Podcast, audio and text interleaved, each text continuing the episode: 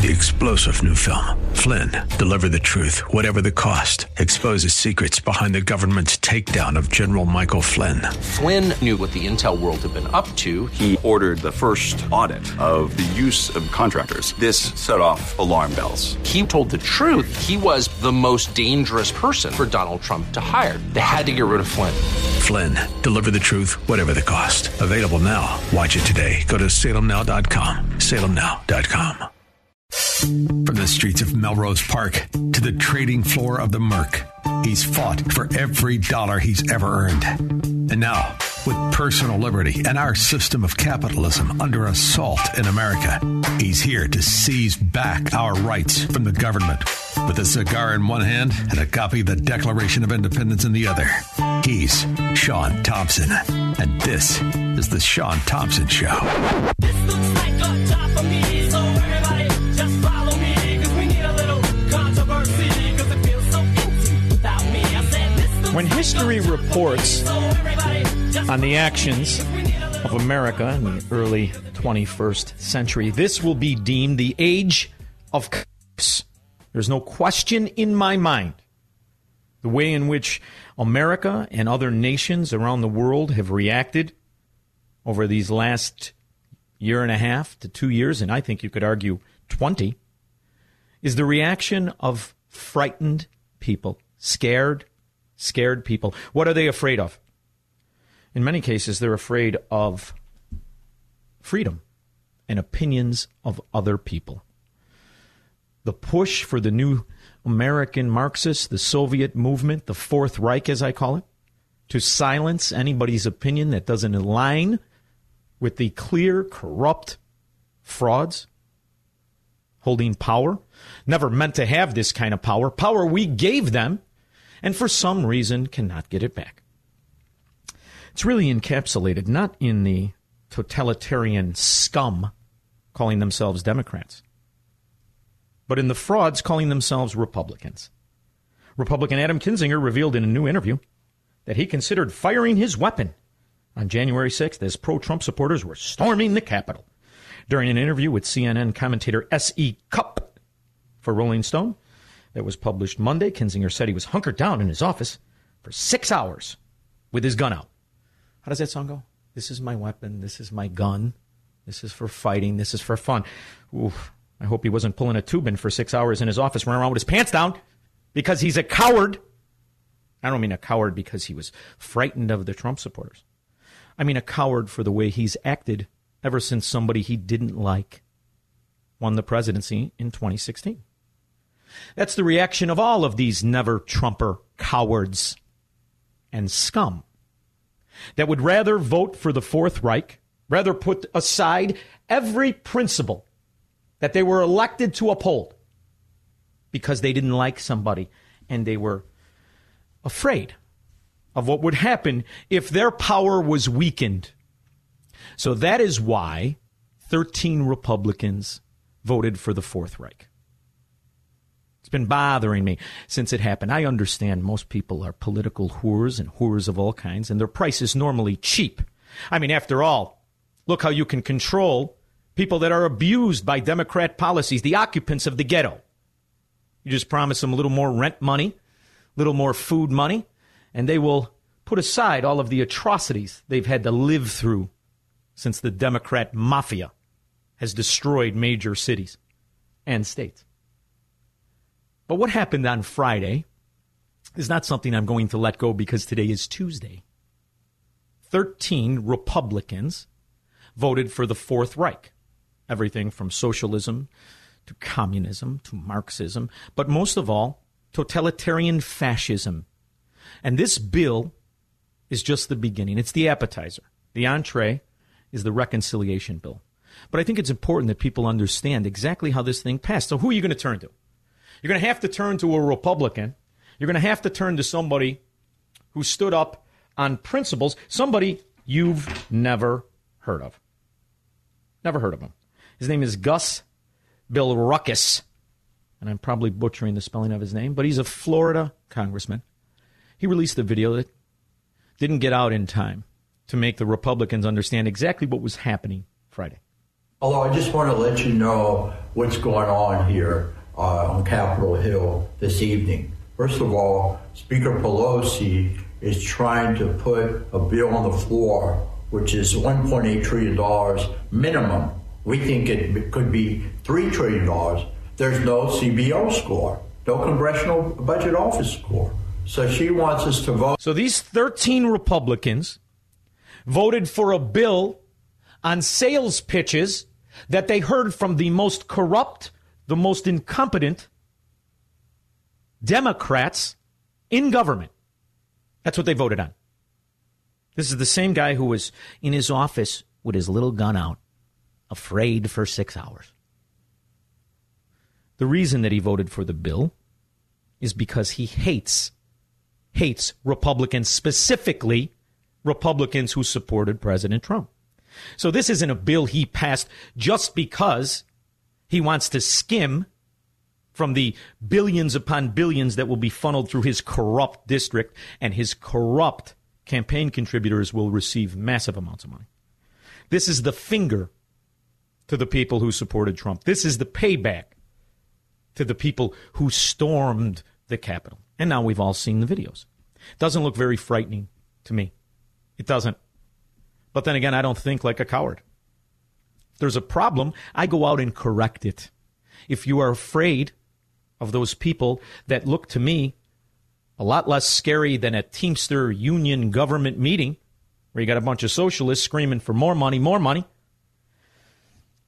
I personally think that this guy and the people like him, those people who claim to not be corrupt socialists, I think those people are the people that we need to throw out of every office. I mean, every single office.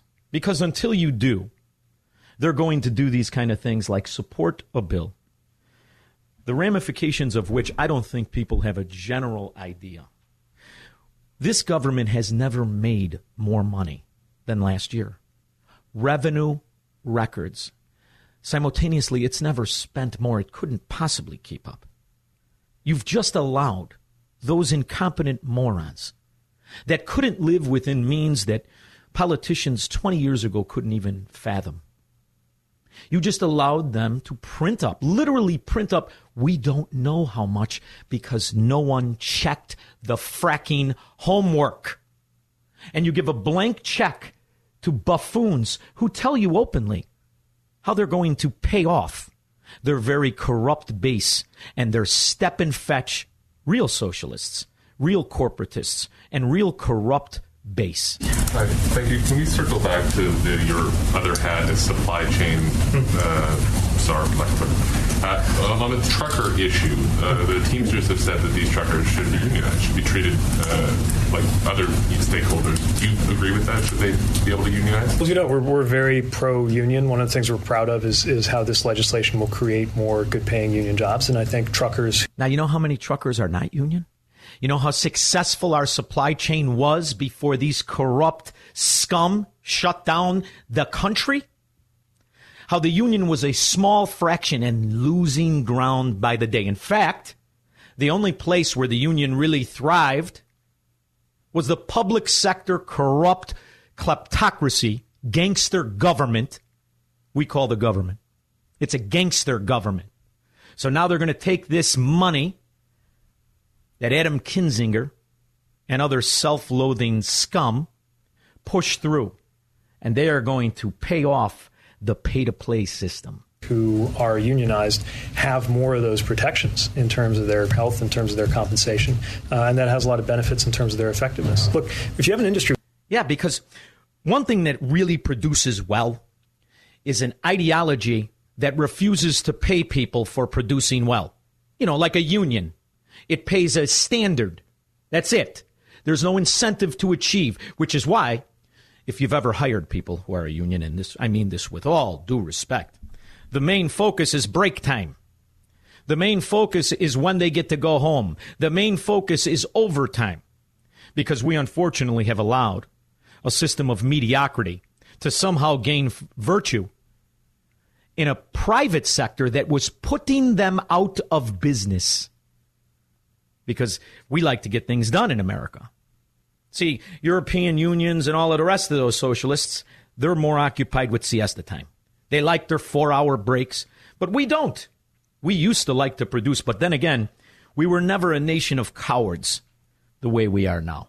And that is the American legacy in the Biden administration and the Fourth Reich regime. 90% turnover, 90% per year turnover at uh, the, the larger employers of truckers. Uh, there's clearly an issue with the quality of the job. And one tool for improving the quality of that job is union representation. You know what else I like about socialist countries? If you've never visited one, it's really great. The government tells you what you are and what you will be for your life. So part of me is looking forward to watching mediocrity take hold of all of these scum that voted for this socialist utopia that never seems to arrive. Never. In fact, the only class that really gets wealthy isn't the worker the way America used to be. How a guy could start as a plumber and before you know it be worth millions because he worked his ass off doing jobs other people couldn't even stand the idea of, or a bricklayer or a carpenter or whatever. And then the organized labor mafia got in and they managed to take away those opportunities and corporatize that system. And the pay to play scheme that destroyed such great Democrat utopias like Chicago and New York and New Jersey, California, and wherever they touch. Now they've got control of it all. And thanks to Republicans like this little girl, no offense to you girls, with his little gun out, walking around his office with his pants around his ankles, like this little, little self loathing, vindictive, good for nothing. Now they have free reign and they're going to make it rain. Just like rappers and strip joints. You go first, but Uh, quick follow-up on John's question. On when you're reviewing the applications, do you have adequate staff at DOT to review all the applications? I'll be second. And. Great question. Yes, but uh, we're going to have to grow as well. And that's one of the things we've been working on is how to make sure we're staffed up properly and how to make sure we're organized properly. I mean, we're talking about, uh, I believe, $660 billion. Uh, Make it rain, Petey. Make it rain. $660 billion to a moron that screwed up as mayor. Now we're just going to pay off our friends. Just make it rain. 312 642 5600. You know what else I love? I love the broadband scam. Am I the only one that remembers when that Daley, that moron, not the father, the bald one, the gangster, but the moron's son, the heir apparent to the corruption of the Daley family legacy, when he had the scandal of broadband and he just simply stole the money to one of his nephews or cousins that used to put the cork on his fork in Thanksgiving so he didn't poke his eye out while he was eating? Stupid son of a dogs that they are. I, I can't wait for the scams to really roll in. And how was that Comcast outage day? Six states, bunch of morons running around. I can't, I can't log into my email. It's going to be great. These idiots that they are. Owen and Willowbrook. Hey, Shaun. Hey, Shaun. When are when are we going to get some Republicans and conservatives to use the uh, communist left arguments against them? Like When they clone me. that wanted to cut they cut back our yeah. Well, they they they cut they cut back our oil, and then the idiot goes to Saudi Arabia and Russia, where the crude is heavier. West Texas crude is the lightest, sweetest crude in the world. It burns cleaner. So he wants to cut out the cleaner gas and go after crude that's heavier and it's going to use more carbons. You never hear any Republican pushback on that. because Or he's about- he's because he's in on the scam. The greatest asset Yeah. to the enemies of this country, to the third world theocrats and despots and slave owners, the greatest asset is Joe Biden. He will enrich them Oh, for the rest of his regime to the tune they never thought possible. Right on the heels Oh, yeah. of them starving because of American efficiency. He is going to destroy American efficiency. He will enrich the labor extortion mafias called unions. He will make sure that the illegal aliens that have been transported to red states around the country continue to go on welfare and qualify for benefits we had no idea of. It's all in this infrastructure bill, by the way, that little Adam Kinzinger voted for. Thank you very much, Owen. Welcome to the future. You're going to hate it. George and Moni. Hey, Shaun, Kinzinger is going to shoot us, all us Trumpers, in the foot every chance he gets till he is done. Yeah. Because it's he, he is building his brand because he will then switch to become a Democrat, and they'll accept him with open arms. Well, he's already adopting their arguments. He's already adopting Yeah. the Marxist utopian society arguments in virtually everything he says. I personally think he's going to swift shift real quick to the lobbyist, or he may do the real scum thing and take advantage of, of people that have donated to him and pretend he's going to run for a higher office. I hope it's just a big dud and he gets the same kind of turnout that Kamala Harris gets, where if she's not on a table, nobody's coming in the room. Thank you very much, George. Appreciate the call. Mike in Plano. Hey, Shaun, you know these 13 RINOs who voted for the uh, phony infrastructure bill, their excuse, uh, including this one uh, congresswoman from New York, is that, uh, oh, this isn't the Build Back Better bill. This is an natural infrastructure bill. This is actually going to build the Charles E. Schumer Bridge to nowhere. Now, keep in 10%. mind the Repub- 10% of the bill. Republican base and, in, and independents don't support any of the, these bills. It has no constituency.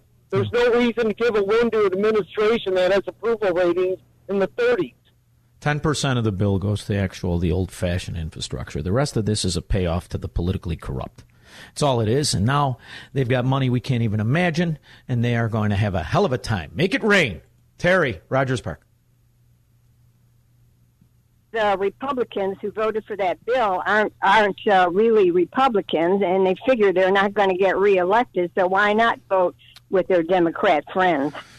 Terry, the Republicans aren't Republicans anymore. I want to change the name or get rid of it and let all the old lady face Mitch McConnell's and their little friends all go away. But I'm going to tell you what, there's true optimism when you really think about it.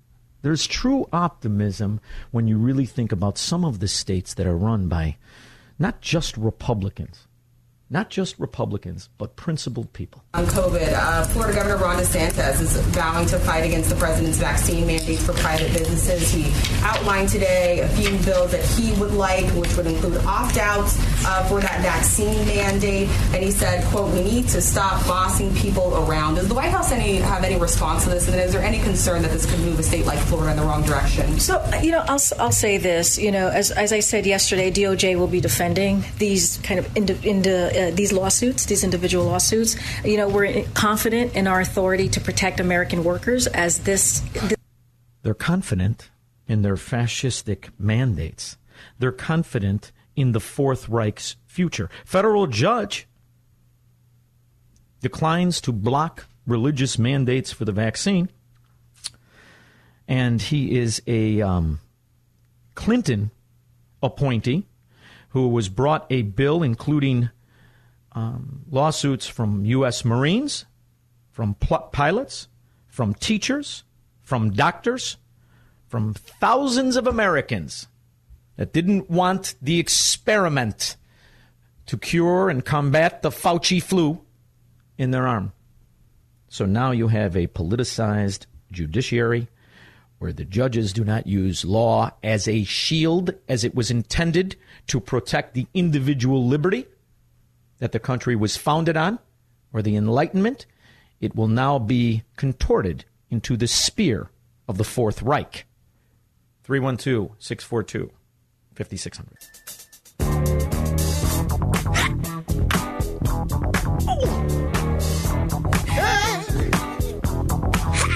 Not only is the fastest show, talk radio, it's the best music in talk radio, and we've got some of the best guests. Jonathan Bydlak, Director, Governance Program Founder, and President of the Coalition to Reduce Spending. Poor Jonathan. He's called Don Quixote by his friends, creator of Spend Tracker, spendingtracker.org. He plans on not sleeping for three and a half years. Jonathan, how are you? I'm great. Thanks for having me. So, did you come up with an algorithm? I mean, how exactly do you intend on keeping track of, say, $9 trillion by the time they get done stuffing this reconciliation bill through? It seems to be a little uh, Sure. crazy to me.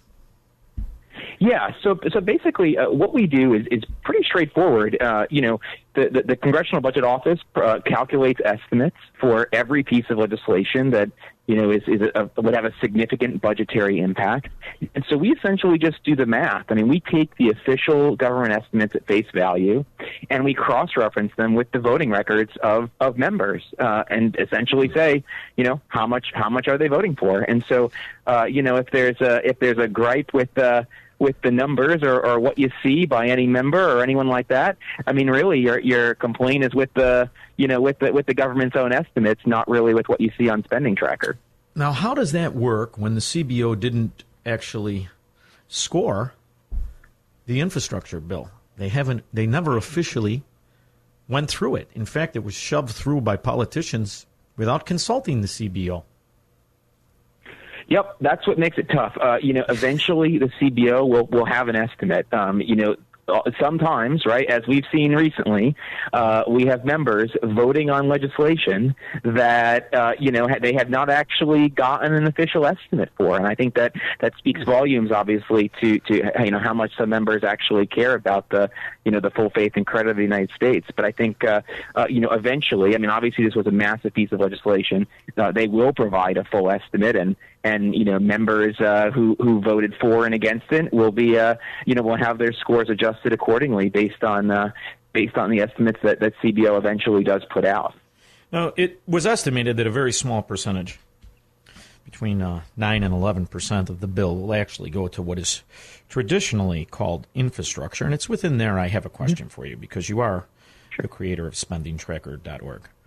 Infrastructure mm-hmm. and the way in which it was designed to be maintained is actually to be maintained by the workers of the government and the taxes that the people in those districts are paying on a minute to minute basis. How in the world do these politicians and their their workers and the people who have contracts with the government get away with literally not doing their damn job? And every couple of years, every couple of administrations, it's this constant got to do infrastructure. It's the gift that keeps on giving to the corrupt. Yeah, it's a you know it's really tough. I mean, uh, you know, I will say this. I mean, uh, at the end of the day, right? Someone does need to go and, and, and build the roads and bridges and so on. Uh, the question is, who is most who is best suited to do that.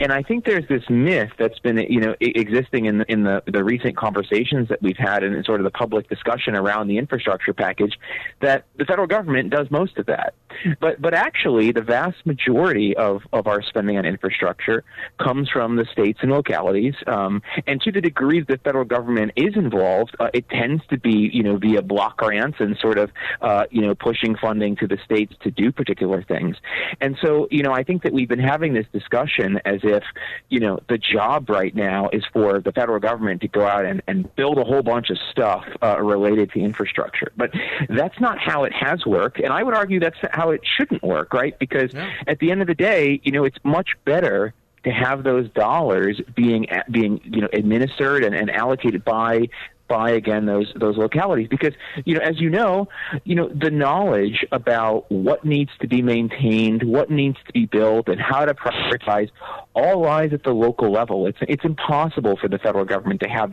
such knowledge and so you know to the degree that we have the federal government engaging in, in infrastructure uh, the, the the likelihood of inefficiencies and waste and and you know projects that that ultimately you know don't don't generate a value that is commensurate with what we pay for them um, just goes up when we have the federal government going and uh, you know going and, and running the show. Jonathan, I have to tell you, I'm from Chicago, right? So the corruption in Chicago is palpable. It makes New Yorkers blush. It's the same three scumbag companies get the same contracts over and over and over again.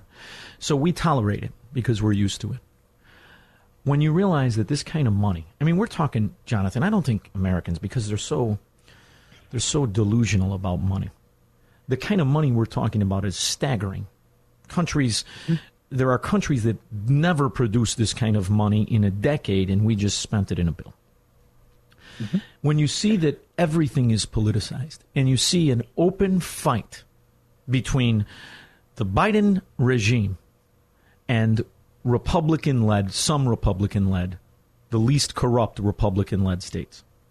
Who watches to see does it even get doled out fairly, or does he use it the way the mafia uses all of its power to punish its enemies and reward its biggest earners?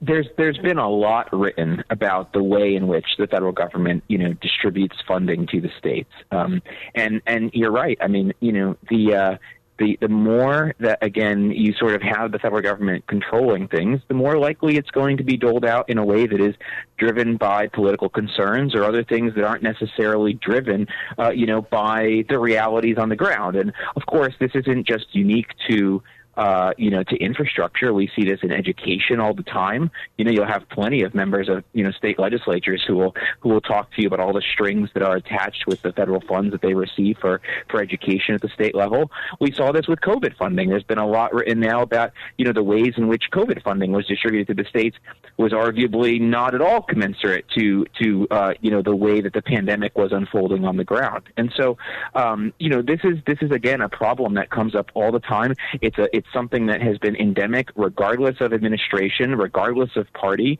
Uh, you know, I was involved myself with a, a paper a few years ago that that looked at how this changed after the 1974 Budget Act. And the basic idea is that, you know, as as the, the budgetary process got sort of uh, increasingly centralized, both within Congress, but you know, even with, with respect to the role the president plays, um, you ended up seeing an increase in in you know the, the distribution of federal grant funding, um, you know, it, it was sort of done in a way that was was increasingly politicized. And so, you know, again, this is a big part of the challenge. It's why we should all, as citizens, say, look, like if there are things that the federal government needs to do, fine, let's focus on those things and let's do them well. But let's not try to pretend that we should have the federal government handling everything and assume that policymakers are going to have the signals that they need to to operate in a way that's as efficient as the private marketplace.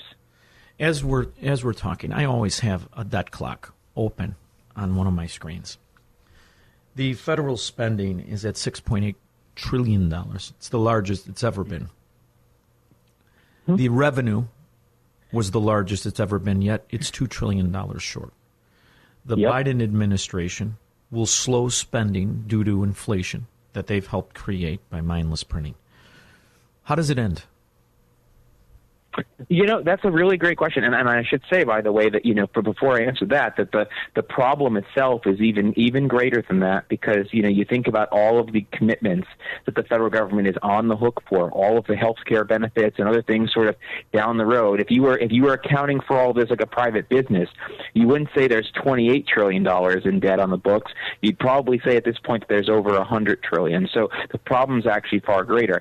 I I think, look, at the end of the day, it really comes down to American citizens needing to demand differently of the government and needing to have a level of awareness that, you know, unfortunately is is really hard to come by. I mean, as you pointed out, I mean, you know, when you're talking trillions of dollars like this, how do you even really conceptualize that? I mean, you know, I I, I engage with this stuff for a living, and uh, and I'm not sure I can even really adequately explain what 28 trillion dollars looks like. And so, certainly, you know, average Americans aren't going to be able to. So, I think at its core, it really comes down to to uh, you know creating uh, accountability to hold members who are in office accountable, and frankly. Ultimately, trying to standardize this process through, you know, fiscal rules like we see in other countries, so that these decisions aren't just left up to politicians; they're actually constrained by law, and that's something that we don't have in the United States that that many other countries, frankly, do.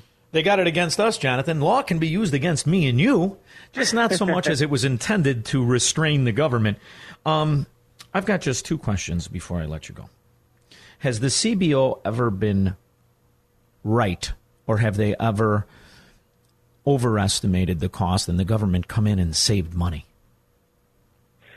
Yeah, that's a really good question. You know, I actually asked the former CBO director that face to face, and and didn't really get a good answer. I basically said, you know, do you do you all go back and and look at your past estimates and see how accurate they are? I mean, you know, I think that there is, by and large, you know, I don't, I don't put a whole lot of blame on the CBO. I mean, they have a really difficult job, and I think they do it the best, you know, the best they can with it. I mean, it's a, you know, they have limited information, and and they obviously have a, a mandate to provide information to Congress. But at the end of the day, it's incumbent on Congress to use the best information that they have. And you know, there's no doubt that CBO has gotten things wrong with respect to Obamacare in the past, or the farm bills are another great, you know, perennial example. But uh, I do think that overall, they, uh, you know, they do the best with with what they have. But it's certainly not perfect, and it's certainly not gospel, and we shouldn't treat it that way either. I agree. Jonathan, do you think I'm too old to um, be Han Solo or Luke Skywalker in the future as we fight the evil empire? You're only as old as you feel, right? Age is age is but a number, so that's uh, that's up to you to decide. He's Jonathan Bydlak, Director, Governance Program, founder and president of the Coalition to Reduce Spending, creator of SpendingTracker.com. One of my favorite guests. Thank you for joining me, Jonathan. I truly appreciate it. You bet. Thank you so much. We'll be back with your calls and comments after this. You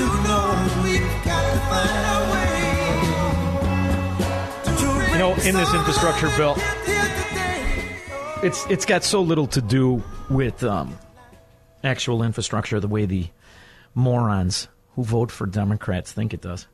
I love the fact that they're going to target their enemies with it. For instance, how many people have been talking about the fact that it's going after cryptocurrency mining operations? It, in fact, is going to um, give money to certain IRS bureaucracies. IRS bureaucracies now. This is something. It's it's like they're hiding it.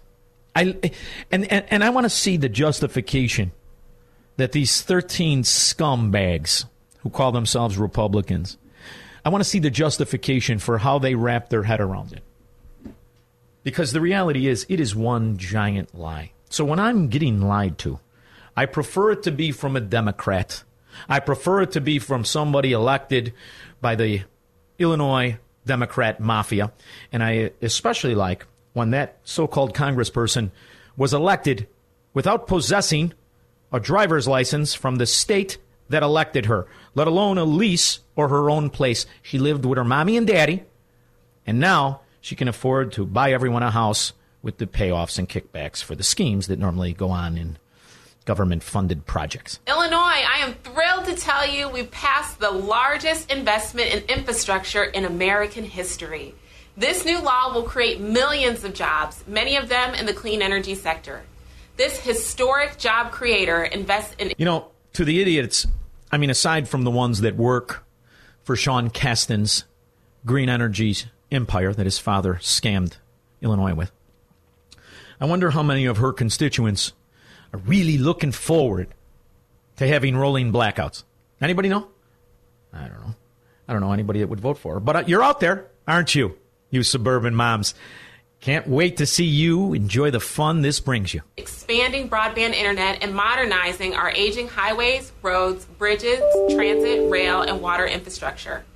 I don't have to tell Did you know that America is less than 6% developed? Anybody talk about that? You just blew $2 trillion on bribery, kickbacks, and payoff schemes. And this country is less than 6% developed.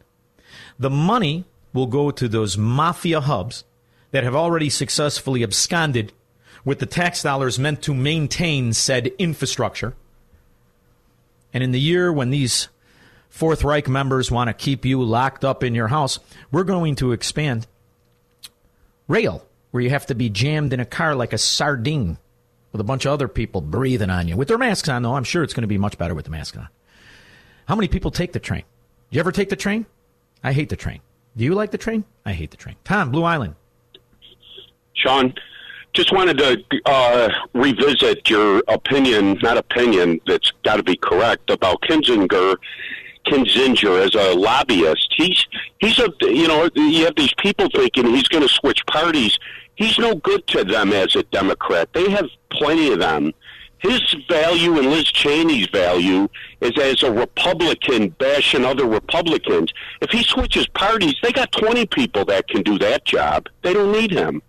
He was elected in the same Tea Party movement Party, right. that elected the moron that used to be behind this microphone, the scumbag liar Irish gypsy. he was elected during that push 10 years ago, give or take. He has an estimated net worth of $5 million. How many of his constituents, working people, raising a family, amassed a million dollars, let alone $5 million? See? And they say crime doesn't pay. It pays when you put one of those little buttons in your lapel, the one that gets you in and out of the, the mafia headquarters we call Washington, D.C. He will go on to amass a fortune in excess of a hundred million by the time this kid, this punk, this do nothing, good for nothing, who's never had a job, by the time he's 60, I predict he's worth between 80 and 120 million. You want some action? I don't want any of that action, Shaun. But and, and where you're right is he's going to he's he'll run for president, and people laugh at that from the point of view. Well, yes, he doesn't. Yes, he doesn't have any chance of winning, but he can still say, "I ran for president as a Republican." He mm-hmm. gets to keep bum rapping Trump.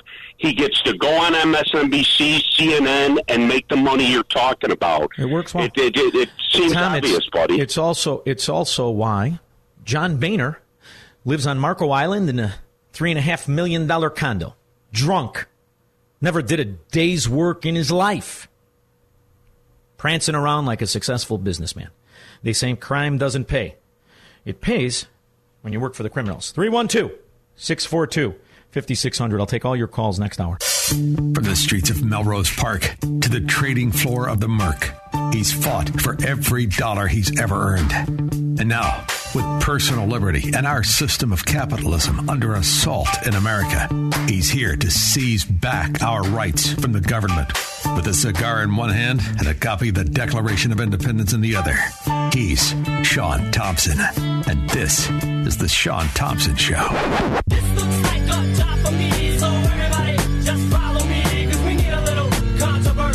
I have a terrible habit. I read news during the show.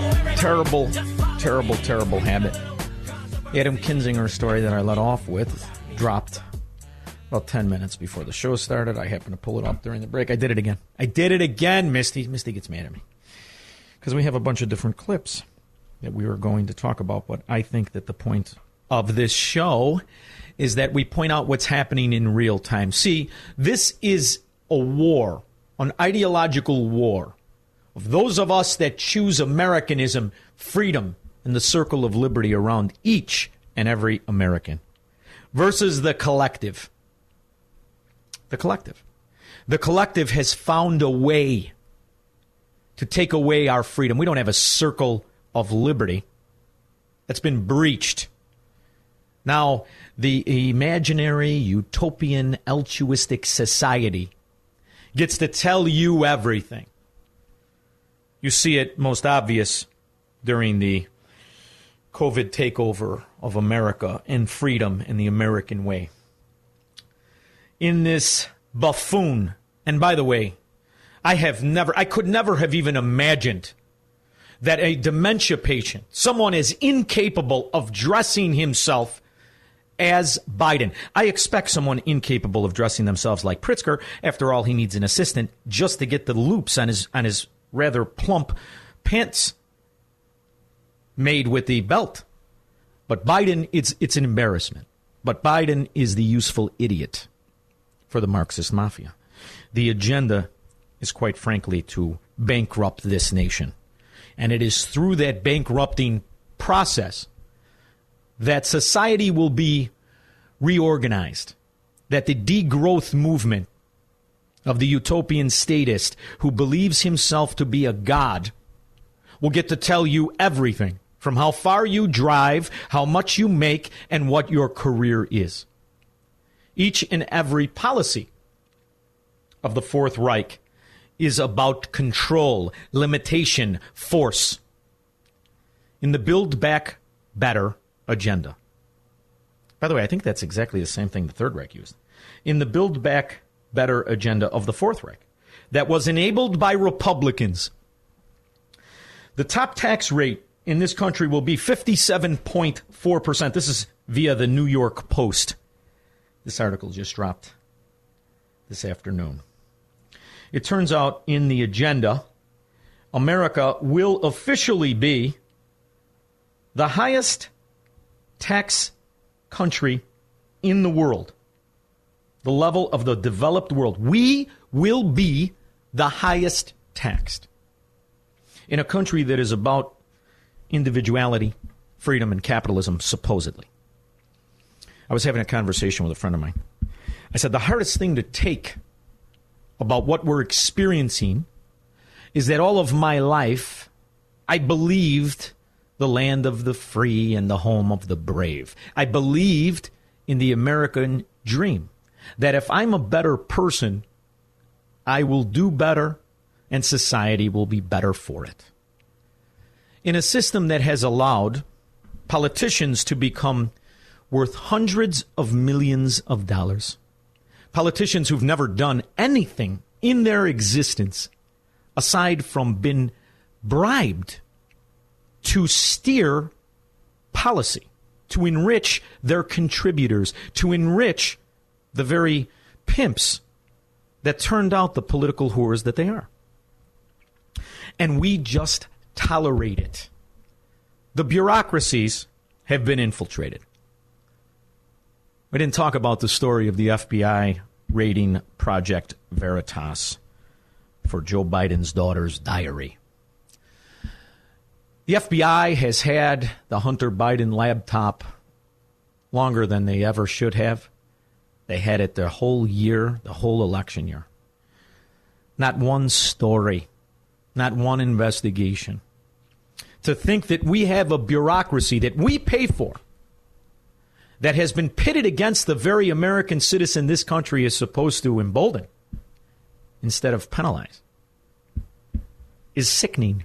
So, all of those things that we taught when we were kids that the government was the umpire, they were going to make it so that you couldn't get cheated and that crime didn't pay. It's hard at the half century mark of my life and my friends and the rest of it to realize that those gangsters are the only ones that get away with everything. That the bad guy in this country isn't the political pimp or the political whore. It's the honest man that goes to work. And the worse, the more of a target you are by a gangster government, is deemed by how successful you are as an American, as a capitalist, as a worker. They have sold this society the ideology that people are to be limited versus the government to be limited.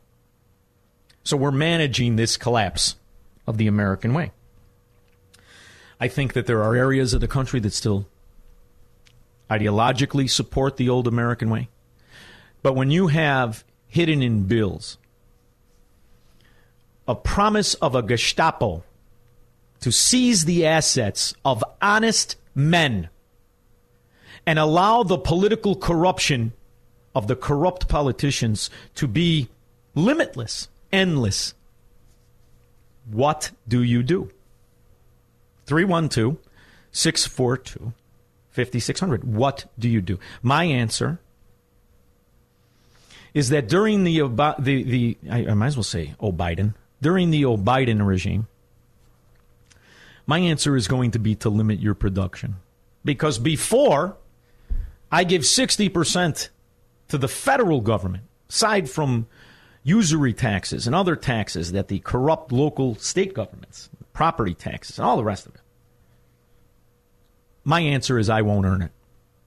Now, I'm not a rich man to the tune of the average lobbyist. The average lobbyist has more money than honest men will ever make because they're corrupt and it's legalized corruption.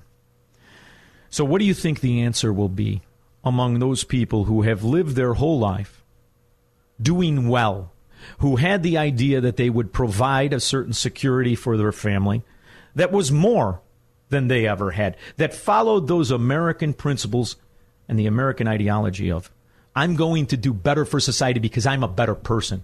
So they become very good at whatever it is they do plumber, carpenter, insurance, lawyer, whatever. Because what these Marxist mafia members refuse to admit is that the more you persecute people, the less they're going to be open, the less they're going to do better. And we are entering a time where we're only 10 months, 11 months into this idiot's stronghold on America. It's a, it's a fascinating, fascinating question that I, I, I really want to ask other people because I understand my shortcomings. Believe me, I made friends with the monsters under my bed.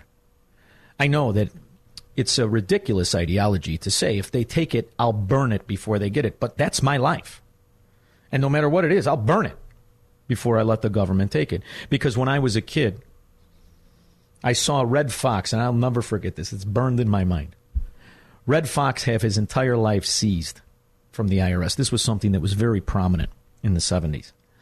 When the IRS and the federal government said to businessmen and people in this country that upwards of 60%, 70% of their income was owed to them. Most people don't know Frank Sinatra was bankrupted by taxes at one time in his life. He rebuilt again. And this, this story goes on. And it's always been so anti American to me that the only unrestricted power in this country isn't somebody who creates a magnificent thing. I don't care what it is. I don't care what it is. Creates something and benefits the 340 million. The, that guy is the bad guy. He's the tax cheat because he wants his money. Yet the Adam Kinzinger, who takes that tax money and pays off the people that contribute to him, he's not the tax cheat. And that the greedy man, the greedy man, is the man who wants all of the money he earns. And the definition of greedy isn't the political scum like Lauren Underwood, who did nothing in her life and celebrates the bankrupting of our nation. So I want to know are you going to continue down the path? And what do you think the answer is? John in Glenview. Hey, Shaun. Yes. Can you hear me all right, Shaun? Beautifully. Um, so I'm just wondering, you're a smart guy. Maybe you can help me understand why no one has brought up the fact that we should impeach Biden for what seems to be obvious Dementia? crimes. You know, Obviously, the the inability. Well, the, how about the inability to, to function as a president, or the inability to function as a as a productive citizen? And yeah, then you that, could go. that among among many other things. You could go I with mean, the eh, fascism. Hear one Republican say it. Political will is the answer, John. Political will. See, the one thing that you must say about the Marxist mafia, they don't even need a reason to try and impeach and remove a president. And if you realize they impeached Donald Trump twice, right? They didn't like the circumstances and they literally made up the reasons to impeach him. So kudos to them. If only we had a tenth of their drive, of their ambition, of their willingness to stand up for what they believe, as wrong as they are. And these are people that I personally don't ever want to even be in the same. I don't even want to be in the same state with them, let alone the same same room. But I will tell you, I admire that about them. They are twice the, although their principles are wrong, they are twice the fighter for the ideology that they subscribe to, as evil as it is. So that's why the answer is very simple: political will. John, thank you very much. Glenview, beautiful area. Once again, a victim of political corruption. 312 642 5600. I'll take all of your calls when I get back. We're doing low T commercials now during my show. I'll tell you what, I'm not going to be doing that one. That's not for me. Because I have the ambition of a misfit Marxist. Yes, I do. I don't get tired. I think it's worth fighting for. And I'm going to win. Come hell or high water. Come hell or high water, because I'll burn it down before I give it to him. All right, we'll take the calls. All the calls. Let's go to Mike in Northbrook. Shaun, I, I have a humble proposal. I have a way to prevent progressives, the squad, the leftists from ever prevailing in You discovered a rocket ship. I'm telling you, all What we need to do is give all voters the right to express disapproval with an additional thumbs down vote. Now, you're going to have to sacrifice the Jim Jones drink the Kool Aid uh, personality cult you got going on on the right, but we can get rid of both of them in one fell swoop. So then, what's your proposal? Thumbs down. I, I, so let's think it through. Because Mike, if you've got an answer, Yeah. I'm going to do it. so Every if you say thumbs down, you mean on the politicians? Yeah, you in in addition to a thumbs up vote, you also get a thumbs down vote. So then the office vote is vacant. No, no, the two sides cancel each other out, and you're going to have to live with people like Liz Cheney and Adam Kinzinger and like normal conservatives. That's not normal. You think, li- listen, Mike, you saw Northbrook. You think Liz Cheney and her father and the corruption with what they did in the Middle East alone and the defense contractors, you think that's normal? I think Liz Cheney is a patriot and somebody. Oh, you're an idiot. You're an idiot. And that's why we cancel out the mics in Northbrook. Liz Cheney's a patriot. What the hell did Liz Cheney? What did Liz Cheney ever do that's patriotic? Cheney, whatever. Cheney, oh, careful. It's Freudian. Sorry, Freud. Slip, but you'll have to. I think I see a five o'clock shadow on Liz. What did she ever do? Aside from make billions upon billions for the defense contractors. Liz Cheney, Adam Kinzinger. Well, what do you expect? That's a Republican from Northbrook. Yeah, got a bright future in Northbrook. By the way, enjoy your taxes in Northbrook. How's your property value doing? I mean, do you know how to inflationally adjust, or is that too complicated? I think it is, because it sucks when you do it, when you figure it out. But that's your ideology that destroyed the equity in your home and your property taxes funds it. You just keep taking it. There you go. Patriot, though. Mark in his car. Yeah, hey, Shaun. I just wanted to say that I support the police in the strongest possible way. But the reason for my call today is I'm asking that any police officers that listen to your show, please don't enforce any um, laws or unjust things that are coming down the pike because you're our last line of defense. And if you don't walk away, we're going to be screwed. You're seeing an upheaval. You're seeing a bunch of police across the country push back against the Marxist mafia. Uh, it's it's inspiring to see. I've been lucky enough. I've met a lot of good, good policemen. I've also met some bad ones. Um, because the one thing we got to remember, Mark, is they're like human be- they're human beings. This is the one thing. They're human beings. Most are good, some are bad, some are in the middle, right? So it's interesting. Will the police enforce unjust fascism? Well, there's a record number of bars in Chicago that are being fined for mask mandates. Now, I don't think it's the police that's finding them, but there's another bureaucracy. What I'm concerned with, Mark, is that in this infrastructure bill, it's a Gestapo army of bureaucrats. I, I, I hope, I, I think, first of all, I think you're right. I think there are far more good police that stand for American principles. They will be circumvented and they will be nationalized in the future. Thank you for the call. I appreciate it. And I hope you're right. Kevin, Austin, Texas. Thanks for the opportunity to talk about a solution or how we can uh, prevent the socialists from taking over the limousine liberals on the north side of Chicago. Yeah, how about You the know, guys that think that Liz North- Cheney and Adam Kinzinger are patriots? Yeah, the North. I mean, those Northbrook Republicans. That that's the country club Republican, right? Yeah. And they've been involved. They've been winning for you know the majority of elections forever, but we still we've, been losing our freedoms. And this is what I've been trying to say for a long time: is you've got to get working guys to get involved in the Republican Party. They don't want to do it in Chicago because if they run a bar and they're a Republican Party, they're afraid that the, uh, the inspector is going to come around and shut them down for one reason or another. You've got to get people involved. I think there are enough. I think that's what happened in Virginia. They had Let me ask you this, Kevin. You know why I love when you call? Because you, like I'm me, like me, share something. Whether you admit it or not is the difference. You recognize that the brightest future for you and your family was to relocate them out of the mafia, where the idea of a Republican is like that morphodite that called from Northbrook. You recognized it. So you do recognize that it, this is time for a divorce. There's no fixing. Well, I- no fixing. divorce. I well, I, I came down to follow my heart. I, uh, the, the girl that I married lived down here. All right. She was don't a smart don't one. Don't don't, don't brag. But so you went to a free state and you got a wife you're all in love with with fooling around all the time. I, was- enough bragging for Kevin. 312-642-5600. United States of America. Are they united or are they extorted? I mean, after all, what, what what's the point of calling it united? If you're trying to nullify the state's rights to govern their citizens. I remember years and years ago, I read a book by a Soviet who had defected. He was a professor, I think, in California. And uh, he had predicted that America would break apart into several countries.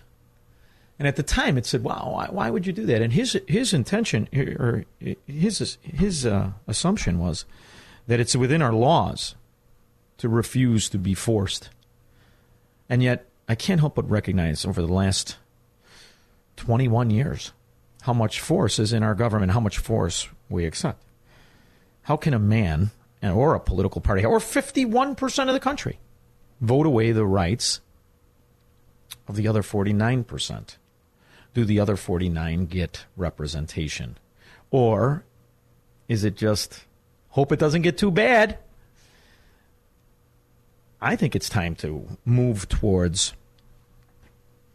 breaking apart because until the rest of these idiots who vote for Democrats and these idiots who think that the corrupt corporatist scum like the ever chafing Liz Cheney and little Adam Kinzinger with his gun out are patriots, there's no getting along. And uh, I still do believe in the Enlightenment. The Enlightenment is they don't get to take away my rights. I'm curious to know what you think. So let's go to Rick in Downers Grove. Or, hold on, hold on, hold on. Rick in Downers Grove. Hey, good evening. How you doing? I like your show, and I respect your. Uh, oh, what happened here? Their question, like, hello. Yeah, you're there, buddy. Go ahead. Oh, okay. Hey, this is a like like what is his purpose question, and and it deals with the Constitution and it deals with the Second Amendment. Why is it there? I'm not saying we got to use it, I'm just, but why is it there? Why was it put in? What was it to stop or protect? See, but I'm not advocating for that. Do you really want to do that? No, no, no, no, no. I know, I know. I'm not, I'm not uh, saying that. I'm just saying, well, why did they put it in there? They put it in there to protect against what's going on right now. Because what did they always say? No, you got to do but what you're bully. advocating- You got to punch him in the nose. You got to punch him in the nose. I think your other point was more more appropriate. What is the purpose of the Constitution? Is what I have on my screen. Now, the Second Amendment. Yeah, but they put the second. If, do you? let me ask you this: reason. You've called before, and you do this every time. I have. You do this every time. I, although I loathe Democrats, I am not going to shoot a kid because I philosophically disagree with him. You know, the greatest atrocity in this country is when one American shoots another, aside from abortion. Okay, so the second greatest atrocity. Why would you advocate for that? You think I'm advocating for violence? And listen, Rick, I like violence. You want a fist fight? I love fist fighting. But the idea you're going to stand opposed to some moron, stupid enough to believe a Democrat, and you're going to shoot the moron? That's the Second Amendment, by the way, was so that America could fight off its government. That doesn't mean that you pr- you you promote it or you preemptively do it. The only violence I partake in, ironically, is defense. So don't get me wrong. If the Marxists come a marching, I'm your guy. But until then, you know, it, it's moronic for what you're saying. Moronic. And you make yourself, you play right into the hands of that idiot in Northbrook. You sound like a nut. You sound like a nut. And I won't tolerate it. That, that's bull dung. It's legal. It's in the documents. We're united by ideology, not force. That's the broader point. And the states, see, I think maybe it's because you're trapped in that sewer. There are states around this country that are legally pushing back against fascism. It's in our documents. We just need it to not go before a Clinton appointed judge. So that's Second Amendment BS. By the way, you know these guys who sell that? You're like the you're like the guys that were roaming around the Capitol with your big fat asses and your shirts all tucked in and you can't even figure out where they're tuck them in. They're in a they're in a crevice of your belly button and you're oh I'm gonna go push back. You look like a bunch of morons. Morons. You fight with your mind. This was done by the founders. It's a republic. If you're being nullified, there's actions you can take. Those actions are state sovereignty. Those actions are to advocate for a system of two taxations. Two. Why don't you vote on your taxation? This way, all of the people that want to pay their 57% and build back better and let Pete Buttigieg spend their money into oblivion as he pays off his pals, you go with them and we'll go with ours. See, that's how it's supposed to go. The idea you're going to sit there and, I mean, first of all, why would you want to fight them in a war when you could watch them wallow? That's what I'm going to do. I love it. I came across a butter handed moron that was voting for Biden. Really a mediocre person at best. Very high opinion of himself, as all Democrats are.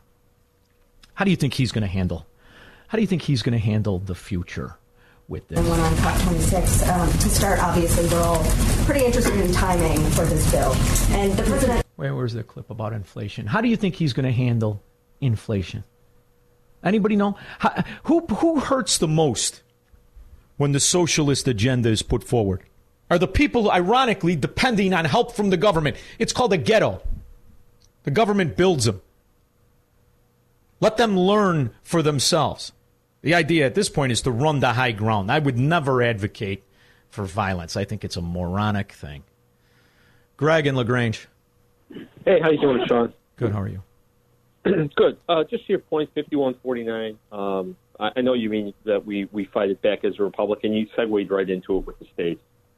I think I think one of the best things you've done in in the last or coined in the last maybe month month and a half is is the secession. We are seceding. It's a soft secession. Absolutely. It's as you withdraw to higher grounds and better opportunities. And like you taught me a long time ago, you know, when you move, you find a state, you find a locality, you find a county, and you figure out the politics there because everything is local. But I think the answer is the answer is never violence unless it's always the last resort if your family's in danger and everything like that. I get that. Yeah. But what you do is you take away the ability of these criminals to take your hard-earned money, and you basically win- window you take that window of of uh, money that you have and and just say, hey, you know what? I'm just going to pull back. Not going to make as much this year. I've got some issues. I can't work. Bingo. You know, I'm going to just take it easy. Bingo. Now, Deny here's the thing, them Greg. What they need. Deny spent- them. Deny them the manna that they love. The manna that they love is money. They want your money. Yeah. That's it. I spent the bulk of my life chasing money. The bulk of my life chasing money. And I did it under a system that when you when you compare it to this system was a free system. The reality is if you are going to finance your abuser, if you are a slave, do not work the fields. You're exactly right. And then provide for your kids in a better way. So make sure that they break the streak. I do believe you're 100% right in the soft secession. And by the way, the states that this fascistic, feeble minded so called president is attacking are the states that are thriving in every instance, from the COVID, the hospitalizations to the economy. These states, these red states, are run more efficiently and better. And that's a shame. And I hate that because I got news for you. I, love, I love, I do. I love Chicago. I love Illinois. It's a heartbreaking decision to come to, but you must make it with your mind. Because what you do realize in Illinois is that we are the super minority. The super minority. And most of the people who inhabit the, the Illinois Republican Party think like that guy in Northbrook. And that's why Adam Kinzinger is, has a bright future in the Illinois Republican Party. Thank you, Greg. You know I appreciate the call. Uh, Vince in Crystal Lake. Hello. Vince. At least we know Liz Cheney will be done, but uh, I the FBI raided uh, reporter's house. I mean, we only there's only one secession. I agree. We can't, you know. I mean, F- you, have you know, the you FBI Vince, are- the FBI is Obama's brown shirts. Well, it's, it, here's the thing: it's definitely politicized. And you know what's funny, Vince, is that you see that what's happening with the dossier, Dozer. You see what's happening, and you see how it's been completely fabricated, and you see that people are being questioned, and you see a blackout on that information. And the other thing that, that's bothered me is they've had the evidence since the beginning. Either that or change the name and stop calling them a Bureau of Investigation.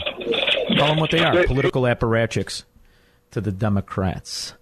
And uh, bef- let me go to break because I'm, I'm up against the clock. I promise I'll take the rest of your calls when I get back.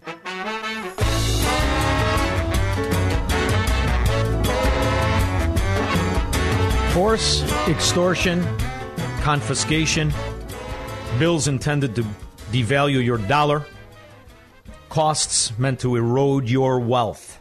That is the economic feudalism that Marxist mafia Democrats produce. Simple. I think the answer is to go where you're loved, as money does. Money goes where it's welcomed. When it's no longer advantageous for you to succeed, don't succeed until you can get clear of it. That is my answer. I'm interested in yours. So let's go to the phone lines. Mike in Elmhurst. Hey, Shaun, what's up, man? I love your show. I'm. Uh, oh, thank you, bro. You know, I, I, I live right. I live right down the street from the cigar shop. I'm always popping in to try to catch you. But anyways, It's for um, sale. You know, I'm.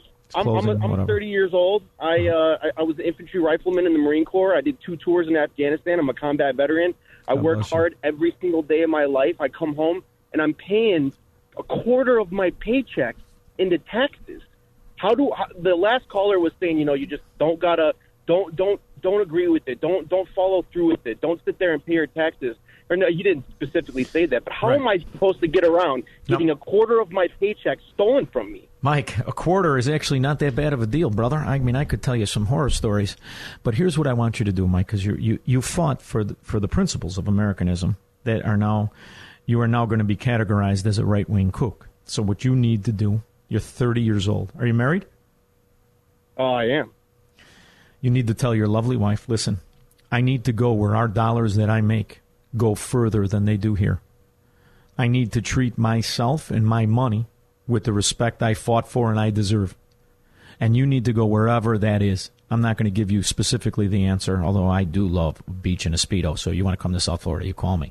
But I think you owe it to your future because you earned it out of everybody that's ever called. Yeah. You've earned it. Well, I, hey, I, because you fought for those principles, and now when you espouse them, you're being categorized by people that they sent my uncles and my grandfather and the rest of them to go fight, the socialists. You're being categorized by them as a right wing kook. When you are the Oh, brother, embodiment. I've been, I've been categorized. I, I've been categorized that you know since since the day I was in. I went to York High School. I had an English teacher ask me in, in senior year when I was going to you know enlist in the Marine Corps. Uh, she says, "Do you like killing women and children?" And I was like, "What are you What are you talking about? You know, these are the mindset that these people have. That what we do. You know, as a young man, that was never what I signed up to do. I was in fifth grade when 9/11 happened. All Next I wanted time- to do was serve my country to defend freedom. Next time someone asks you that, who's a Democrat, say, You mean like abortion? And see what they say. Yeah. All right? Yeah. In the meantime, I Hey, would tell you what I would call, tell you. Take care. Thank you, Mike. I would tell you what I would tell my son, what I've told my daughters. It's very simple. Go where your future is bright. That's a painful statement to somebody who loves Chicago, Illinois. But it's the truth. That's the best advice you can get.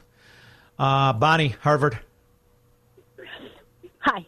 Hi. Um, I've been hearing. Oh, first of all, love love you, love your show. Thank you, Bonnie. Um, uh, my sister turned me on to you, so um, not the first time I heard can't that. Listen to John.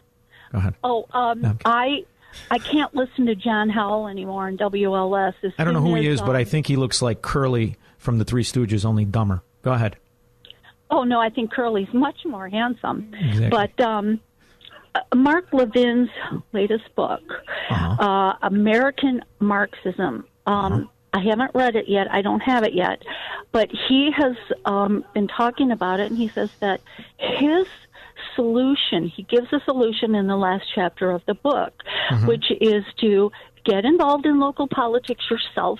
Uh, go to school board meetings. If you um, have investments, go to the board meetings of the, the company that So- you're invested in. So, Bonnie, I And, have the um, book. I read the book. I'm trying to get. I, I have the utmost respect for Mark, and I have the utmost respect for him as an author. He's written some of the best books ever written, and I love all of that. But ultimately, Bonnie, I don't know how old you are. I think at a certain age, We'll be 70. My husband just turned 70. I'll be 70 in the middle of March. well, at a certain age, Bonnie, you've got to do the best for yourself in the short term. And quite honestly, those Oh, I answers. I think it's to retract and to go to high ground where you're loved. Thank you, Bonnie, for listening. Thank all of you for listening. This time clock and the fastest show on radio. And uh, I'm going to be doing this. We have a guest coming up. Then I'm going to take your calls. We're going to solve the problem.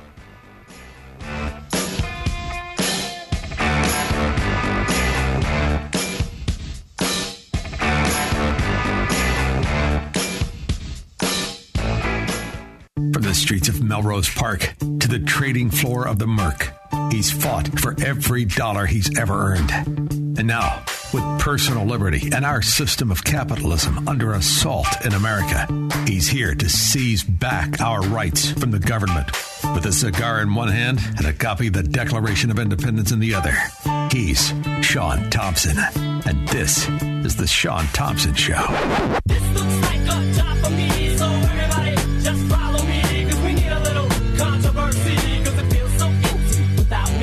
couple of years ago, I had the pleasure of uh, getting involved in talk radio. I've met a lot of wonderful people.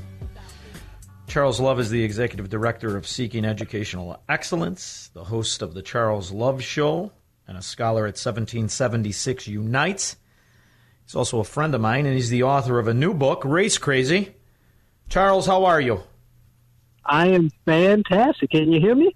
I could hear you. Wonderful. Yeah, sure. That's this isn't your wonderful. first I'm rodeo. great. You know, I'm taking time out of my book release party because the book came out today to spend time with you and your listeners. Well, that's wonderful. Seeing how you um, filled in for me during the Liberty Hour. I'm not, Yeah, giving you one time. thank you. You don't get like five thank yous. So thank you. so tell me a little bit about the book. Well, as you know, I spend a lot of my time talking about the culture ad nauseum, annoying all the politicals to say, hey, let's win this next election.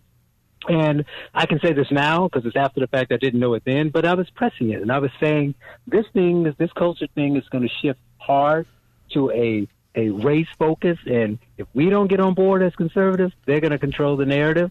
And now it's everywhere. Milk is racist, left foot is racist. You know, they're fighting about it in the streets and in the schools. And you know, the book is basically pointing out mostly to conservatives a kind of way to push back against this since it's gone so far in a way that you know people will embrace it and listen listen to it and be open to it and to liberals that I know you don't, but I kind of draw a distinction between them and the crazy left. You know that that they're voting for the same people in most places, and you're right, but they they're getting to the point that they're getting canceled too, right? And they're getting to the point like, hey, when did this train hit me? You know, when did my my kid come home and, and they're saying that the teacher told me I can pick my gender.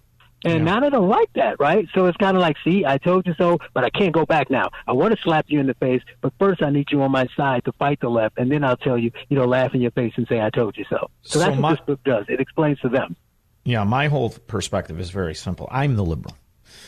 What I will not do is allow communists and Marxists and socialists or or or the political mafia to call themselves liberal while implementing fascism. It's been it's been a quest of mine to have people stop calling these mafia members of the, of Marxism liberal when I'm the one that's advocating for absolute and total freedom in, in every case.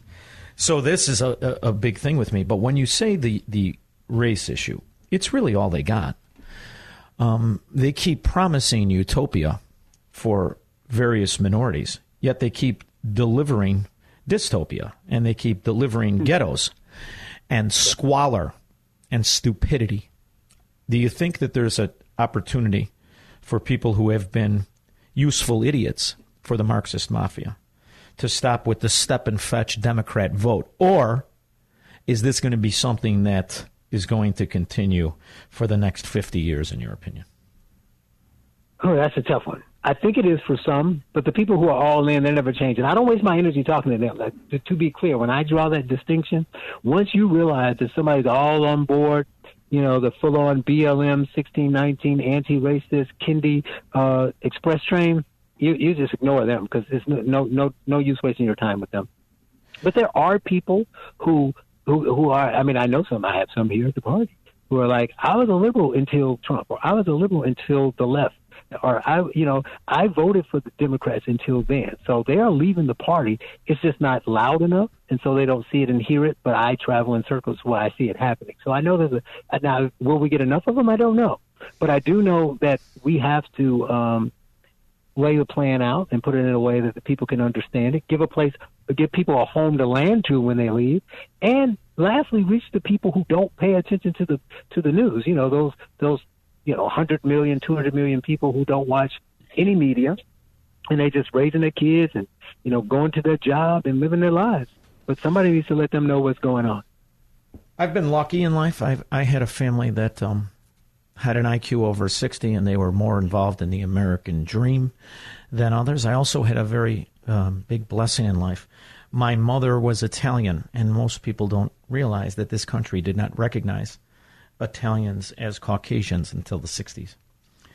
My um, mother's entire family, my uncle, my grandfather, uh, had a business that was we lived on top of. And when I would go downstairs, there would be people of all races there. My uncle's closest friends were of different race.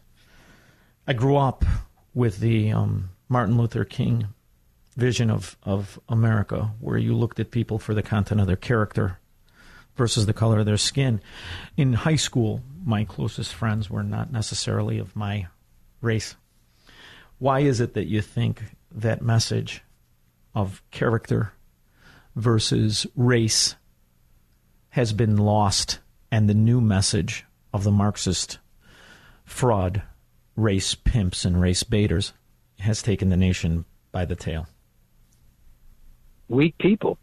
I mean, the message was the proper message to begin with.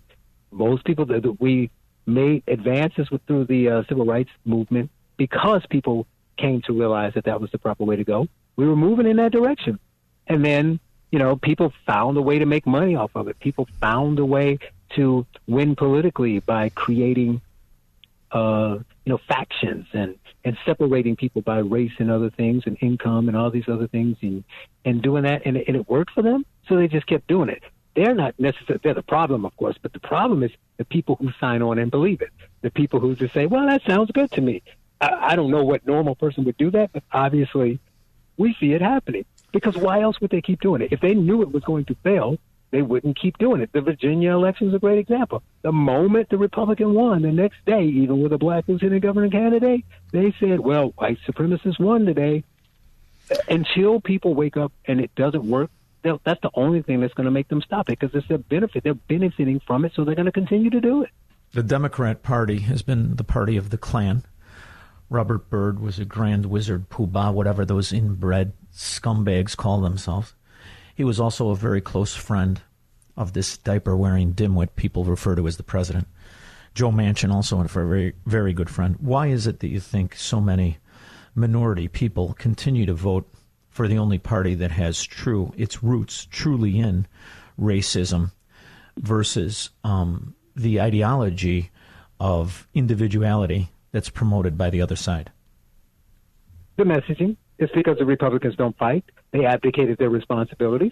They left the community. You know, when I was coming up, I was always a free thinker. I said, I'm not just going to vote for Democrats just because you tell me to. There's two parties. I got the right. I'm an American. I want to hear what the other guy got to say. And for 20 years, there was never another guy there. Yeah. right? Don't you think so that's me. yeah. But to them, uh, but to, to the average people in the community, they're like, well, why would I vote for them? So what, what, what Republicans don't understand is if you leave the neighborhood, you pick up your ball and go, and there's no one there. That's fine, except that the only people who are describing what you believe is going to be the AOCs and the Nancy Pelosi's of the world. And let me tell you, it ain't going to be nice. So when they paint the narrative over 20 years, I'm talking 20, 30 years ago, the whoever the AOC was of that day is saying this is what Republicans believe, and they planted that seed for 20 years, and you weren't there to say that's not true. Now it's metastasized, so now they just believe it. They're like they they don't agree with what Nancy Pelosi says. But I don't really have a choice because I can't vote for the Republicans because of what I learned in 1984. So either I sit at home or I hold my nose and vote for the racists. It's sad, but it's true. That's the reason why. And until the Republicans get in this fight, that's what I was saying. I know it's stupid. I know they're not really liberals. I know that this racing is crazy. But if we don't push back against their narrative, then they control it. Welfare is um, the the raw number of welfare. There are more white people on welfare than there are black people.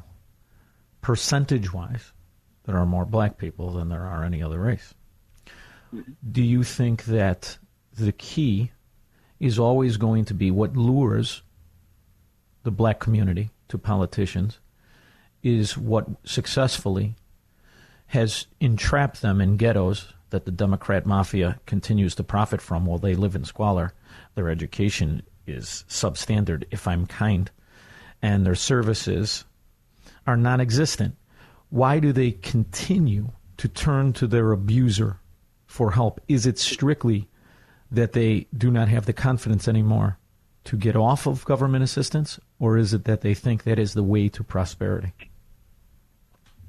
Well, no. See, I, I have to disagree with you there because the, the, the, key is we all believe that, like you just said, the more whites and the percentages here, people tend, because the media pushes this narrative and you hear it so often, you start to believe it, that the percentage is much higher than it is.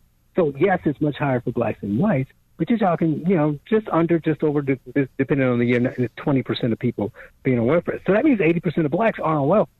So, but they're all, but 96% are voting for Democrats. So they're not voting for them because of the handouts. They're voting for them because they painted the narrative that you, that Republicans hate blacks. They're out to get us. They want to kick us off the voting rolls. They don't want you to vote. They don't want you to go to school. They don't want you to read. They, they put you all back in chains. That's mm-hmm. why. If, if that may be worse because at least if I'm voting for a handout, I'm voting for something, whether you agree with it or not. Hey, I'm, that guy's going to give me some money. But I'm telling you, that's not it. They're voting because they're buying this wacky narrative that Republicans are driving around in pickup trucks with, with shotguns and Confederate flags. That's and, why they're doing it. That line, you know, that one that it came out, they're going to put you all back in chains. That, that, that was so astonishing to me because it was the Democrat that had him in chains. It wasn't the Republican. That was the uh, current president, wasn't it? Uh, it, it, it is such an amazing time when I was lucky enough to live through that time when people were truly looking at other people on their character versus their color. And I was also alive in the time when I watched the destruction of various neighborhoods.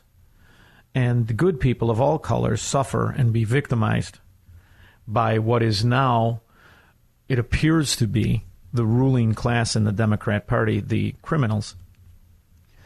At what time do the people who are good people in these in these neighborhoods, in these Democrat strongholds, decide, in your opinion, is there a breaking point? Is it the last year? Is it the kind of crime numbers? Is it the fact that sooner or later they're going to figure out that the mother of the abortion clinics was a Klansman?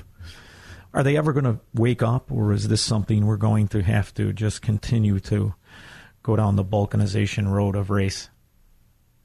Well, it ain't going to be an easy one, but if I mean, like you say, you said the last year we had, you said the crime spikes, and you didn't throw education in there. But what's going on in schools? If the the trifecta of these three things, they're to move people.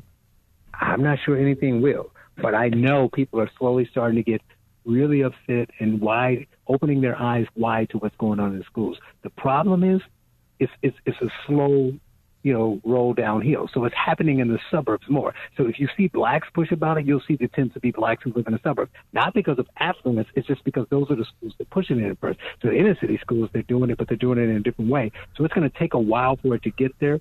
But if they keep pushing what they're doing in the school, this this racial essentialism, this worse than that, this gender focus, this you can be whatever gender you want, they're telling kids that and then don't tell your parents and, and all this other stuff, that is going to have a huge impact. But if it moves it enough, will it move it enough? I'm not sure. But if that doesn't, then you know you you definitely have to uh, be concerned about the future because if people won't move and do the right thing for their kids, I don't know what else would move them.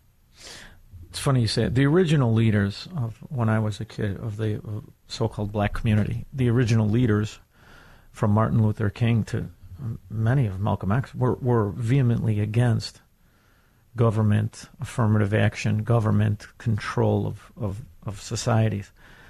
What changed? Why why is the new push to have um, government top down control of every job?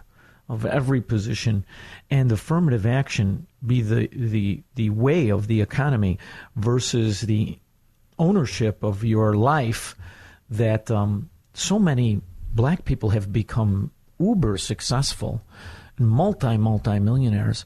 Why are these successful minorities so silent in a system that they became very wealthy in? Well, not just silent. Listen to them all saying that they're still oppressed. Oprah Winfrey uh, a few months ago, remember last sometime last year, saying that uh, yeah, I may be a billionaire, but those poor whites, they still got their whiteness. You know, so this has just been trained and ingrained over a certain amount of years, and something else has to break. So you're using logic. You're like, logically speaking, you know, why would anybody want a handout? Or, why would you want to build on your own and have your own control? Because when the government gives you stuff, they control you. Why would you want that? And logically, people say, yeah, that makes sense. But, you know, when I when I, when I think about what I've been told, I go back to the same thing. So I, I don't I don't know. I mean, I that, that's a tough one. I can't really explain why. Is it? Isn't they the all of a sudden just decided that? Isn't the acceptance, Acceptance of of what? the acceptance of government mandating your life? Isn't that really uh, a, a bigger sign of an inherent self-loathingness? I mean, if you're a proud uh, person, wouldn't you reject the idea that you are in a position that you received a loan, that you did anything other than who you were as a person? How could, I, I, I'm have, I have a real hard time with that, and it it ultimately falls back to the fatal flaw of all socialists, is that they have a contempt for humanity and a self-loathingness that can never be satisfied. Isn't that what we're really dealing with in the new American Democrat? Well, definitely, if you move beyond race, because I'm shocked by. I was just saying this earlier to someone, but I'm, that I was just shocked from a mandate standpoint how quickly people conformed. You know, I- I'm standing up in the restaurant, going to the bathroom. Better put this mask on. It's like really six inches difference, and then COVID's going to kill you. Uh, I don't think it's going to kill you. That's silly. But why are you putting on a mask? Because they told me to. so yeah, I, you know, yeah, we have a, a different breed, I guess, of people at this point. It's a shocking time, but you know what I feel good about? I feel good about the fact that you're out there and you've been consistent in your message. You've been consistent in your career. I wish you the best of luck, and not only luck, I'm looking forward to my book, which you have not sent me, even though you have a party. I mean, do you want the twenty dollars? I'll gladly send it to you. I mean, uh, you were the guy I picked to fill in for the Liberty Hour. Least you could do is a book, cheapskate. That's just That's the least I could do. His name is The book Charles. is in the mail. He's the ex- of course it is. He's the executive director of Seeking Educational Excellence. He's the host of the Charles Love Show. He's a friend of mine, and he's a hell of an author. Thank you very much, Charles, for joining me. Thanks for having me. I'll be back with your calls and comments after this.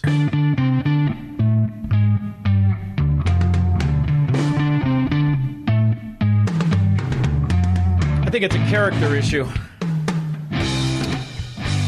I think Lyndon Johnson got exactly what he wanted. I think once somebody agrees that they need assistance, there's something psychological that happens. And I think that this is an intended play by the Democrat mafia. I mean it. I do. And uh, I think it's winning. And it's a shame because I remember when it wasn't. I have been blessed my whole life. I didn't judge people and the kind of people they were. I think there's far more loathsome rats that happen to be of my race than any other race. I just identify them by their philosophy the philosophy of fascism, the philosophy of communism and socialism and Marxism. I call them the Fourth Reich. That's the problem. They have managed to control the society that they damage the most. The poor people that they work vehemently hard to keep as dependents of the state. And yet, so few of them spot the con. I'm not quite sure why. Rich, Rosemont. Uh, hi, Shaun. Um, yeah, I've been following you ever since I heard you on uh, Dan and Amy. Oh, thank you. Uh, are you there? I'm there. Go ahead. Thank you. I appreciate it. Okay. Uh, yeah, my son went to school with you also. I don't want to mention his name, but he was really? high scorer on the soccer team, and he's a place kicker on the football team. Would you do me Anyway, a favor, Rich? Would you ask him? Ask him if I've changed one bit since 1982. Do you mind? Go ahead, though. okay. Yeah, the main reason I called, I was flipping the channels on Sunday morning, and I caught Chris Wallace talking to Liz Cheney. So she's looking at him, and he asked her, "Do you believe there was any corruption in the 2020 election?" Now, as a professional uh, face reader, when a person asks another person a question and they looked down and to the left, which she did, she said absolutely not. By looking down and to the left tells me that she was absolutely lying. Wow. All I'm thinking about is not only are you right, but what it must have been like to be your son. As the father is a face reader, asking him about all of the parties we went to. I know, Rich, how much you caught him in those fables he was telling you when we were studying. We were chasing the girls at IHM. Rich, I agree with you, and thank you very much for calling me and tell your son I said hello, please. Thank you. Bart in Bridgeport. Yeah, beautiful show as always. And Charles Love was right on that a lot of people don't um, see any kind of media. But here's the thing. And you were talking about withdrawing your support. Well, you can do that because you've done well for yourself. People above you can move manufacturing offshore, or or you know circle the wagons the way they can. What they're doing, and Joey Diaper says, pay your fair share. I gotta buy gas. I gotta buy food. It's the most regressive tax of all, and it hurts the working poor. And we're getting fed up. I mean, you know, love it, from Bart. every political stripe. I love it, Bart. I just need more people to wake up. Megan, last call before the break. Hi, Megan. Hey, Shaun, I'll try and keep it brief. I wasn't able to come on Saturday to the Freedom Summit. I was sick. So I watched you. Um, And it was what I wanted to do was connect with all the listeners. So a shout out to the listeners. I think me and uh, Teresa on the north side could be uh, founders of your um, fan club. Oh, um, I didn't know I had one. Thank you. uh, Shaun, you're selling your cigar store? I will. Yeah, I want out completely. Yes. So I'm hoping that we I can at least meet you. You'll be coming back in. When? Yeah, I'll be back. I might just give it away. I got to go, Megan. Thank you so much for calling and listening and watching. I so appreciate all of you. And that's why the next half hour will be me and you and your phone calls 312 642 5600. I'll be back after Tom Beck in the news. Number two plank in the Communist Manifesto. Anybody? Anybody? You in the back. Progressive tax. It is a weapon of the corrupt, the political corrupt. It is a weapon that they can use against their enemy and not use against their friend. That's why we have such a complex system. But what these fraudsters, these scallywags don't tell you is that you can pay any tax you want to the federal government. Anything you want. You don't have to be limited. All you self righteous eco Nazis, give it all. See, that's an American system, voluntary. But you prefer a Soviet Marxism system, a Fourth Reich system, where that weapon is used often and very active against the people. Not only that, there's other taxes. And I don't just mean the sales tax and the property taxes and the usury taxes and the toll system and on the gas tax. I don't just mean that. I mean the fact that you are pretending to be virtuous the whole time being very corrupt. Very corrupt. That's why in the Panama Papers, who's in there? The Pritzkers, the Steyers, Pelosi's, and all various socialist politicians around the world have found how to hide from the very weapons you've unleashed on the people. Now, Tom Steyer is a particularly devious piece of garbage. He's the scumbag billionaire who now is an eco Nazi, who, well, he made his money, hired Greenpeace and other eco Nazi organizations to protest pipelines of companies that were his competition. That's how Tom Steyer made his money by releasing American terrorists, eco Nazis as I call them, on oil companies he was not invested in. The whole time benefiting oil companies he was invested in. Tom Steyer's got some lessons for you. Look, uh, I have always thought that the capitalist system is going to and should reward people for coming up with ideas and products that make other people's lives safer, healthier, more fun, more productive. Absolutely. Does that bother me? Absolutely not. Having said that, do I also think that those people, when they succeed, when a Bill Gates succeeds, did he create Microsoft? Yeah, at some level he did, but he did it within a system that other people, millions of poor people, millions of unassuming people had dedicated their lives to create. So he was building, you know, the old saying, standing on the shoulders of giants. Everyone who creates a company in the United States is standing on the shoulders of giants. You owe it to the collective. That's the soft version of you didn't build that. Tom Steyer has some ideas about what to go, goes on with the money you make. I think it's crucially important. They are part of a system that has enabled them. And the idea that that, that would that their success is theirs alone and is not shared with their fellow citizens makes no sense to me. Because you're an idiot and you're a corrupt scum. If you want to give your money to whatever vision you have, do it. You're free to do it. But freedom is the enemy of the fascist. The only system of true equality and the only system that is American by definition is a flat tax that everybody pays. Everybody. From the lowest earner to the highest. See, because what that will do, and various other restrictions on government, the only thing in this country to be restrained from money is not rich men, it is the government that has figured out exactly how to use its failings as a weapon for future and infinite corruption and debt. Infinite. So, this is a system that is on a trajectory of failure. And those scum billionaires that promote an ideology they did not subscribe to, nor do they, are doing it to sidestep the very punitive taxation that will be used to forever keep them in a hierarchy. Because what they don't want you to know is that rich people can afford Joe Biden. They can afford his inflation, his gas taxes, his numerous other corruption and failings.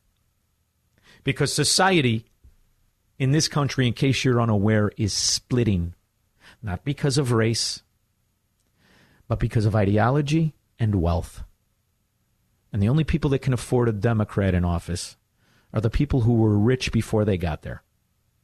And it's about time the rest of this country wakes the hell up. Don on the south side. Be paid.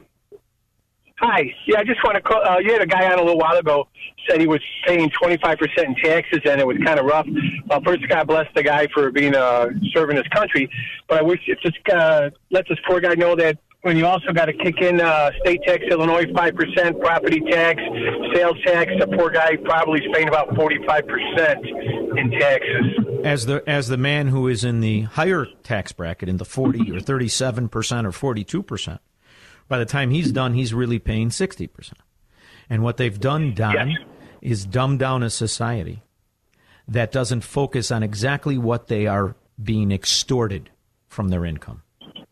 So it's interesting to to watch, and and that's why it's heartbreaking. I want to get to that kid and tell him, look, before you start to reach the peak earning of your years, you need to position yourself in a place that isn't going to steal your wealth. Because I didn't even talk about property taxes. You want to talk about an illegal tax where the government has openly broken the covenant of an ad valorem system, particularly in Illinois where you are not paying based on any formula. You're paying on a zip code and an assumption of income. It's a tragedy and it's forever lost because the people have learned to accept it, Don. Thank you. I'm glad you didn't, and I'm glad you tell people. Thank you. That's what you need to do, by the way. Tell people. Wake them up. A little cold water in the face, little truth slap. Matt Chesterton. You had mentioned a book by a Russian author about an hour ago. I was curious, and I haven't read the book, and I'm more than willing to read it. And if he talked about what he thought the fate of the future of the country was after we broke up, I'd be curious on what your opinion is. And I would, I'd like to tie it into your last guest because his quote about Republicans abdicating their responsibility in the black community resonates with me from a book I read by Newt Gingrich before Obama got elected, where he stated the same thing basically as to why we have blue and red states because Republicans have abdicated basically Baltimore North up in I 95, hence the Northeast is all blue. So I guess what I'm getting at is if the country splits apart the socialists implode economically in 25 years, do we by chance get them all back? Because I would like to have electoral victories like we did in 1984. I don't know if that's too much to digest, but I thought I'd throw it out there. Well, here, uh, the, the, the author of the book is uh, Igor or Igor Panarin. That's what I remember. I don't remember the damn because I, I, I made a note of it on my on my phone. I don't remember the name of the book, but I, I, I wrote it and uh, I, I, I, I can look at that it's, up. It's very interesting, and um, the reality is the difference in the economy between red states and blue states, the difference in the property taxation, the difference in the quality of life is a, is something that all people who are prison in, imprisoned by blue state ideology and a, and a Democrat mafia need to make themselves or at least their children aware of. And I think that's the solution when you have a self righteous, self aggrandizing, self enriching fascism happening to divide the country so much so that we are now to the level of forcing experimental drugs into the bodies of people who are unwilling to do it voluntarily. That's a tragedy, and I think you need to do it. And guys like you will put up a fight. Thank you, Matt. I appreciate it. Don, do I have to go to break? Don, I'll take you after the break. Do I? All right. We'll be back after this. I'll take the rest of your calls. I cannot believe that we're in the last segment. Are you kidding me? I Got to talk to Gorka. I'm going after Gorka next. No, I'm kidding. I like you, Sebastian. After all, who could pull off a neckerchief? Nobody like Sebastian Gorka. I love him and I want him there. And I just can't believe it's already over. Don in Bloomingdale. Shaun, all day, Shaun. I love it. Hey, Shaun, we're on our own, and what you're preaching is absolutely true. Half my kids are in Texas, the other half are here. Good. And uh, I got to do what's best. I got to Yeah. go. And uh, we're on our own. There's nobody helping us anymore. I wanted to be here when the state turned around, and it ain't going to happen. Good for you. I couldn't agree more with you. And you normally like to promote the term limits. And uh, I consistently tell you, it's like asking Joe Biden to stop sniffing nine year olds. He can't. They can't. Pickpockets don't cut their hands off, and pedophiles don't stop creeping on kids. He can't. They can't do it. They've got a scam that the people who are abused by it continue to Yeah. turn to them and ask for help. Thank you, Don. And by the way, something tells me you're going to look good in a cowboy hat. I appreciate it. As the rest of you will be back in 21 hours. And let's see if little Pete Buttigieg, the child who's done nothing, has some more ideas for $660 billion his office just got for nothing.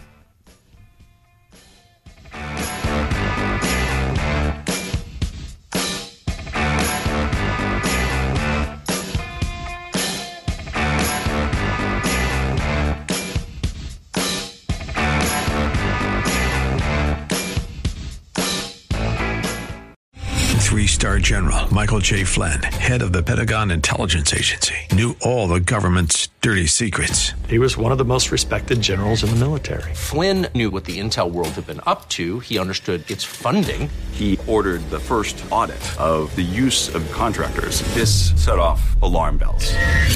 The explosive new documentary, Flynn, Deliver the Truth, Whatever the Cost, and covers the facts behind this scandal. Flynn told the truth. He was the most dangerous person for Donald Trump to hire. I find out the worst enemy that I'm going to face in my life is right here in America. They took my assessment and they wanted me to change it. And I was like, I'm not changing it. They had to get rid of Flynn.